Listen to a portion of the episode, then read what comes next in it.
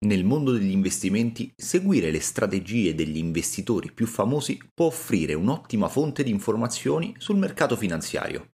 Analizzando le loro operazioni di acquisto e vendita e l'asset allocation nei loro portafogli, possiamo ottenere preziose intuizioni su quella che è la loro capacità di affrontare la volatilità dei mercati.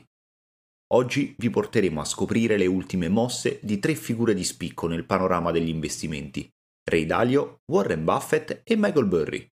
Esploreremo da vicino le loro attività nel primo trimestre del 2023 e cercheremo di capire come si sono posizionati di fronte alle sfide e alle opportunità che il mercato ha presentato.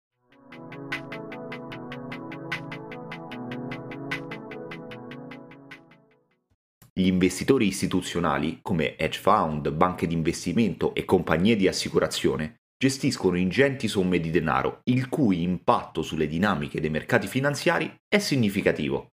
Per gli investitori individuali analizzare le operazioni di questi grandi investitori è di fondamentale importanza.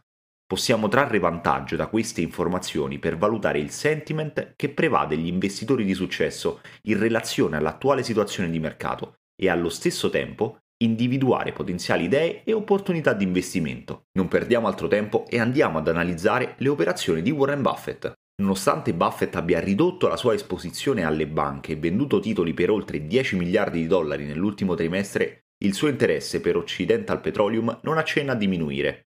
Secondo un documento presentato lunedì presso la SEC, la Berkshire Hathaway dell'investitore di fama mondiale ha acquistato circa 2,2 milioni di azioni del gigante del petrolio e del gas. Con questi nuovi acquisti, la partecipazione di Berkshire in Occidental è salita a quasi 214 milioni di azioni, corrispondenti al 23,8% della società. Nel corso dell'ultimo anno Buffett e il suo team hanno investito oltre 11 miliardi di dollari in questa azienda e le azioni che nel 2022 hanno registrato il 117%, sono diventate il titolo più performante dell'SP500. Questo successo è stato favorito sia dal supporto di Buffett che dall'invasione dell'Ucraina da parte della Russia, che ha interrotto le forniture energetiche globali e ha fatto aumentare i prezzi del petrolio.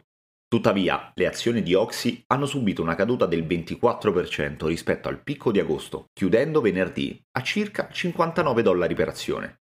Probabilmente Buffett, un investitore di valore esperto nel riconoscere le opportunità, ha valutato che il prezzo delle azioni fosse troppo basso e ha deciso di intervenire per la prima volta dalla fine di marzo. È importante sottolineare che la holding di Buffett ha registrato una significativa vendita di azioni. Nel complesso ha ceduto un valore di 13 miliardi di dollari, superando ampiamente gli acquisti, che si sono limitati a 2,9 miliardi. Un aspetto chiave di questa situazione è la preferenza di Buffett dunque per la liquidità. Parlando di vendite, mentre su Oxy Buffett sembra essere più convinto, su Chevron ha iniziato a fare cassa. Dopo i fantastici rialzi avuti nel 2022, questi primi mesi del nuovo anno non sono stati altrettanto buoni per l'azienda e ha visto scendere il suo valore di oltre il 10%. La Berkshire infatti ha venduto circa il 18% dell'intera posizione. Ora passiamo a Bridgewater. Bridgewater, il gigante degli hedge fund fondato da Ray Dalio quasi 50 anni fa, ha annunciato nuove partecipazioni e aggiustamenti nel suo portafoglio durante il primo trimestre.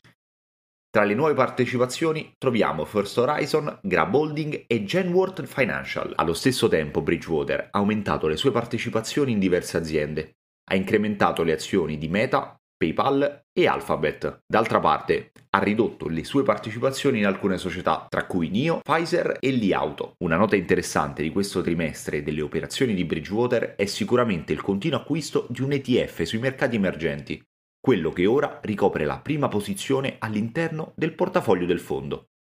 Questa stessa posizione è stata incrementata nel Q1 di un ulteriore 22%.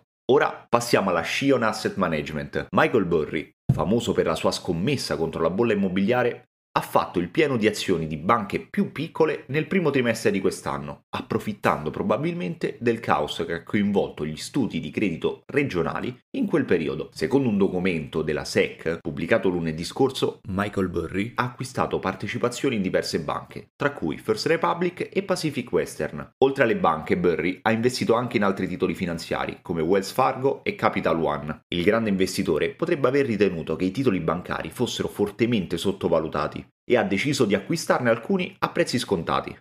Il repentino crollo della Silicon Valley Bank e della Signature Bank a metà marzo ha innescato massicci ritiri di depositi da parte dei clienti delle banche regionali. Questa ondata di prelievi ha generato timori di ulteriori crolli bancari, causando un forte calo dei titoli e alimentando preoccupazioni di una crisi finanziaria e una contrazione del credito. A inizio mese JP Morgan ha accettato di acquisire First Republic in operazione di salvataggio mentre le azioni di PacWest erano crollate dell'82% dall'inizio di marzo a causa delle preoccupazioni dette in precedenza. La cosa incredibile è che gli unici titoli rimasti nel portafoglio della Shiot Asset Management dal quarto trimestre dello scorso anno sono stati Alibaba, JD e Geogroup. Le nuove acquisizioni di Burry hanno portato il numero totale di partecipazioni da 9 a 21, facendo aumentare il valore del suo portafoglio azionario statunitense del 130%, raggiungendo i 107 milioni di dollari. È interessante notare che Burry, noto per le sue previsioni pessimistiche sul mercato azionario, aveva twittato una sola parola il 31 gennaio, ovvero sell. Tuttavia sembra che abbia cambiato idea a fine marzo, quando ha twittato di aver commesso un errore nel consigliare di vendere. Secondo la nostra analisi di queste operazioni continua ad emergere una situazione che gli analisti definirebbero come mantenimento della posizione, ovvero hold. Tra i tre hedge fund presi in considerazione sembra strano, ma Michael Burry sembra essere quello più ottimista, visto che il totale del portafoglio è quasi raddoppiato dall'ultimo trimestre.